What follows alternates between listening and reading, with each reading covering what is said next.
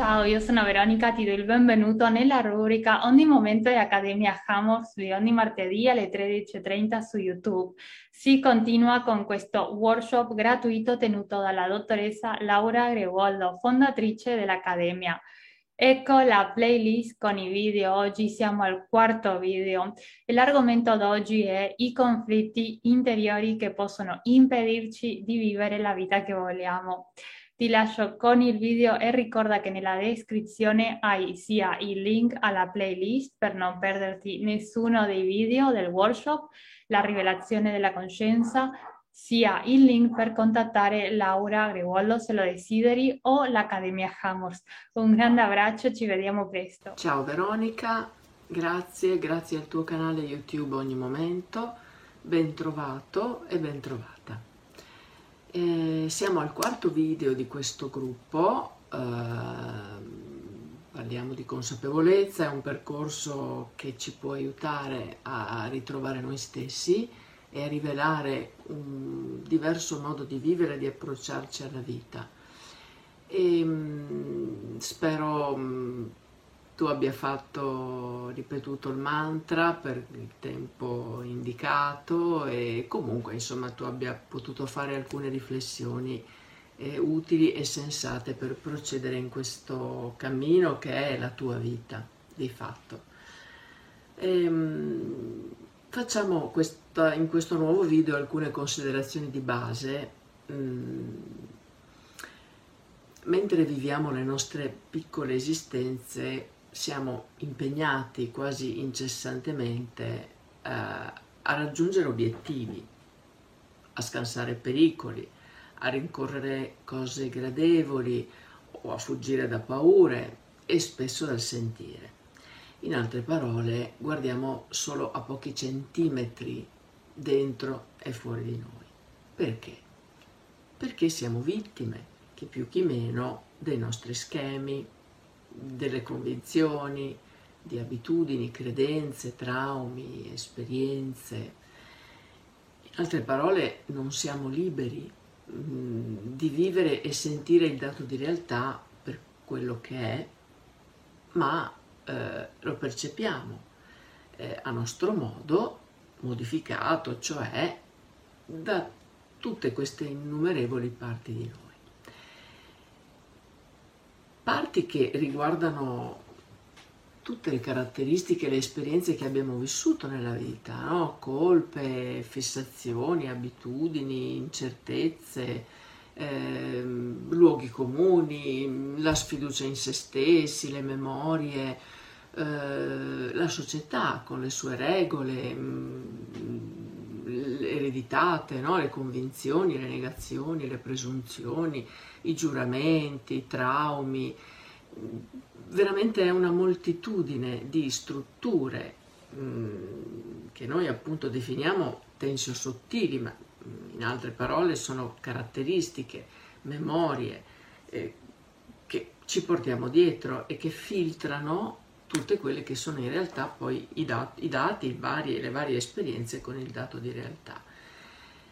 Mm, vediamo come è possibile cercare di eh, travalicare questi, tutti questi aspetti di noi per utilizzare eh, queste nostre afflizioni, ovvero caratteristiche più o meno evidenti, più o meno silenti, più o meno consapevoli soprattutto, e, ehm, e penso che possa essere um, utile andare a rivisitare un antico metodo è molto semplice ed efficace, è eh, un metodo che in molte culture spirituali viene mh, mm, proposto anche perché è, è un'esperienza eh, con se stessi molto semplice, molto facile e la vivevamo per esempio da bambini e poi da adulti via via si tende un po' a perdere no, questa capacità, è molto efficace e serve appunto a trasformare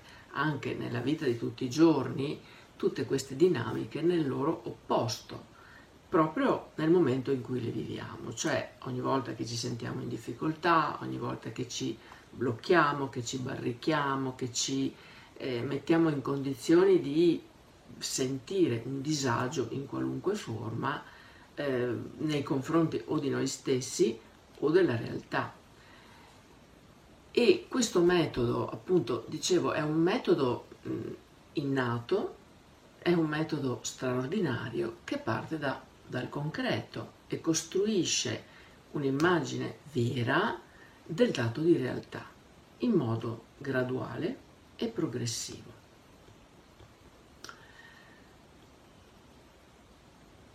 Mi ispiro ad una eh, visione buddista no? e partiamo da una base. Questa base è, punto uno, accettare che la sofferenza esiste.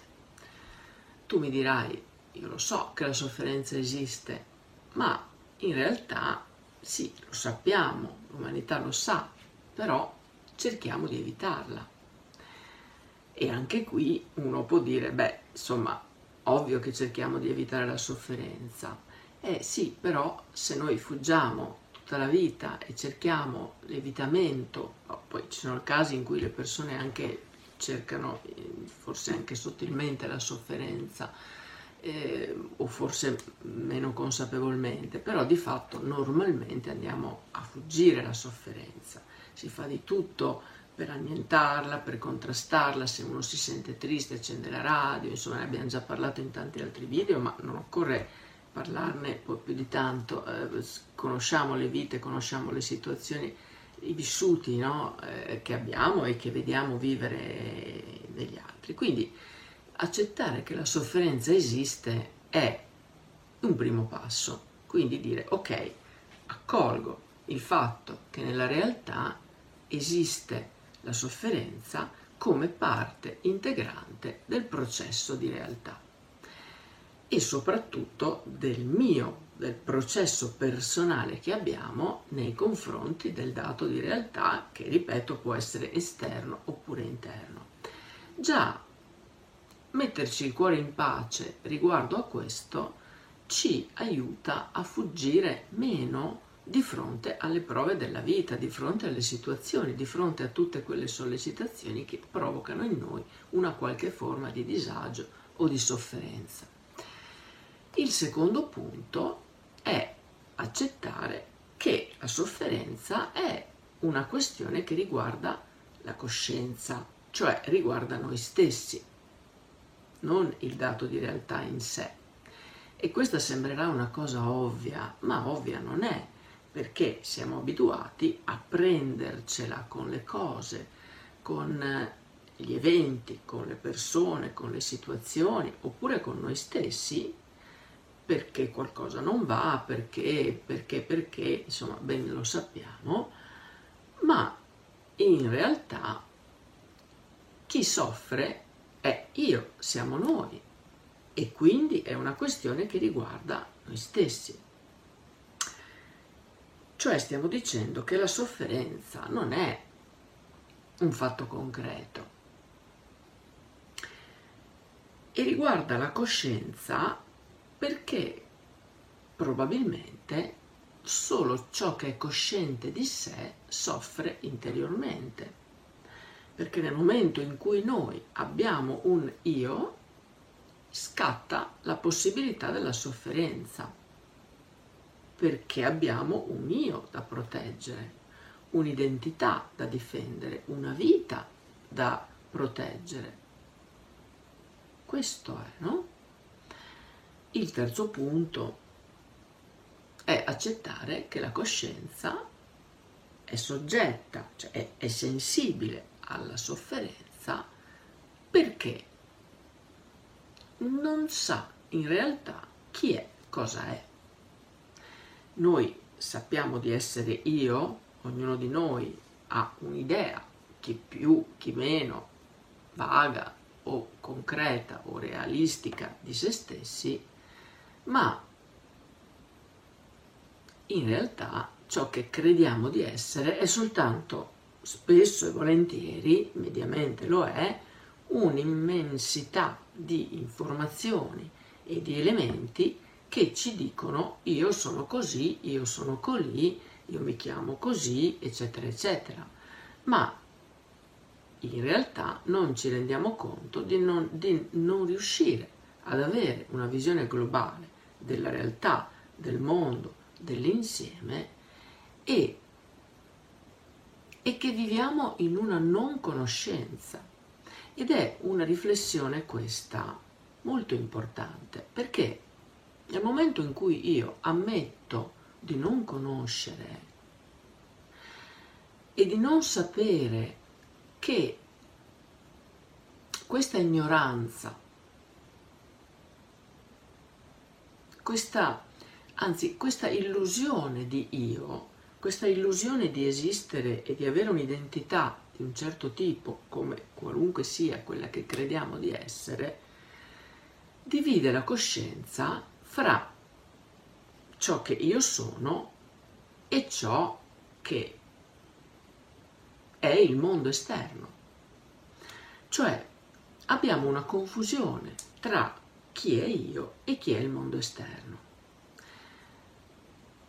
In altre parole ancora, sto cercando di dire che eh, noi siamo infiniti, siamo eterni.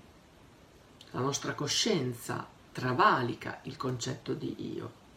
E nel momento in cui noi, anche solo vagamente, riusciamo a renderci conto che ciò che accade all'esterno e ciò che accade in me è connesso, è interconnesso e che il concetto di io è un concetto puramente individuale, soggettivo e mh, mm, fittizio, perché ci impedisce di comprendere tutto l'insieme di interconnessioni che noi siamo con l'intero universo, siamo uno di fatto.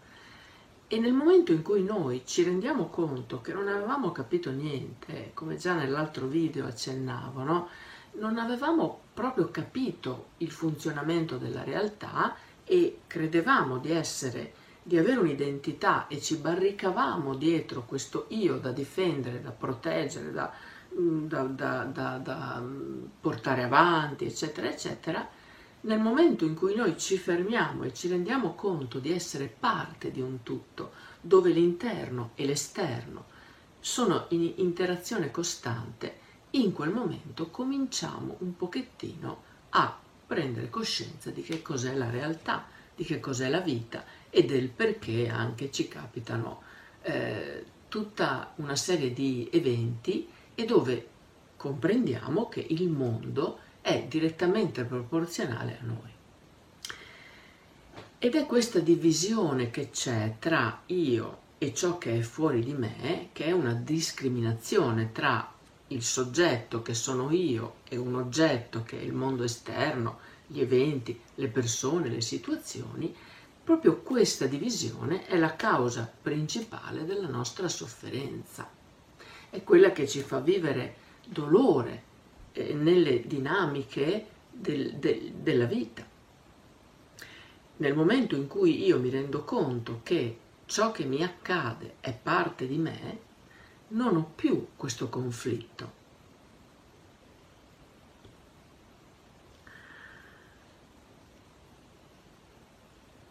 C'è un aspetto importante da comprendere in questo e fino a che non abbiamo davvero questa visione della coscienza, cioè questo conflitto tra me e il mondo esterno, avremo sofferenza, perché c'è tensione tra queste due realtà, tra queste due posizioni.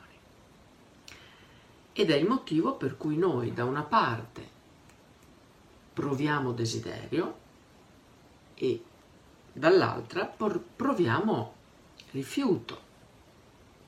Viviamo a metà tra il desiderare le cose del mondo, cercarle, avere degli obiettivi, avere dei, dei, dei fini da raggiungere e dall'altra parte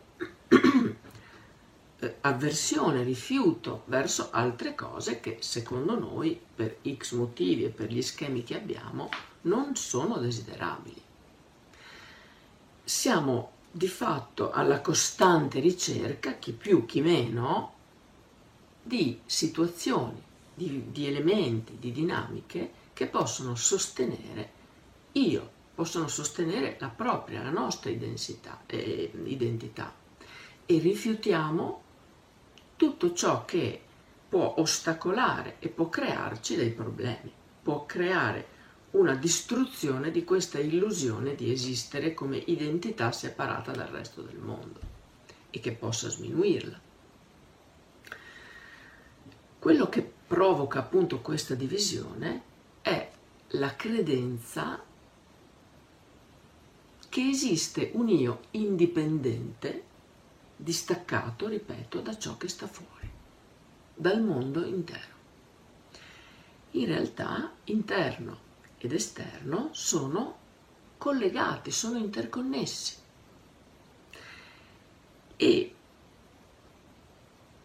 in realtà quello che ci fa male, per esempio di un'altra persona, sta in noi, altrimenti non ci toccherebbe.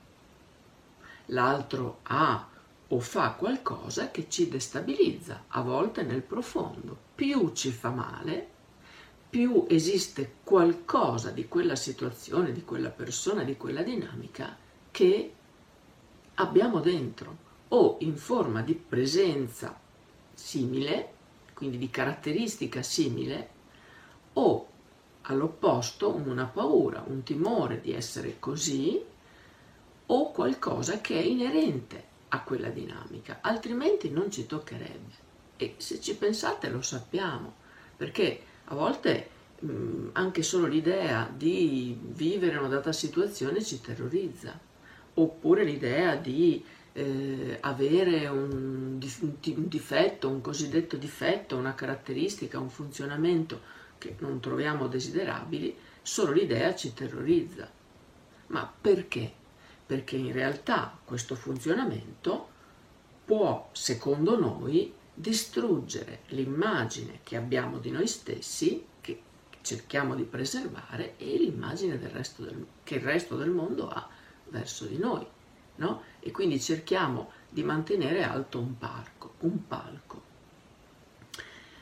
Esiste un metodo, appunto, dicevo, molto semplice che parte da queste considerazioni di fondo, è un metodo vicino a quello scientifico, ma mentre nella scienza il punto da cui parte l'analisi è esterno, cioè osserviamo l'evento esterno a noi, no? uno scienziato osserva qualcosa all'esterno di sé, in questo caso è interno, cioè osserviamo la mente, osserviamo il nostro funzionamento emozionale interno.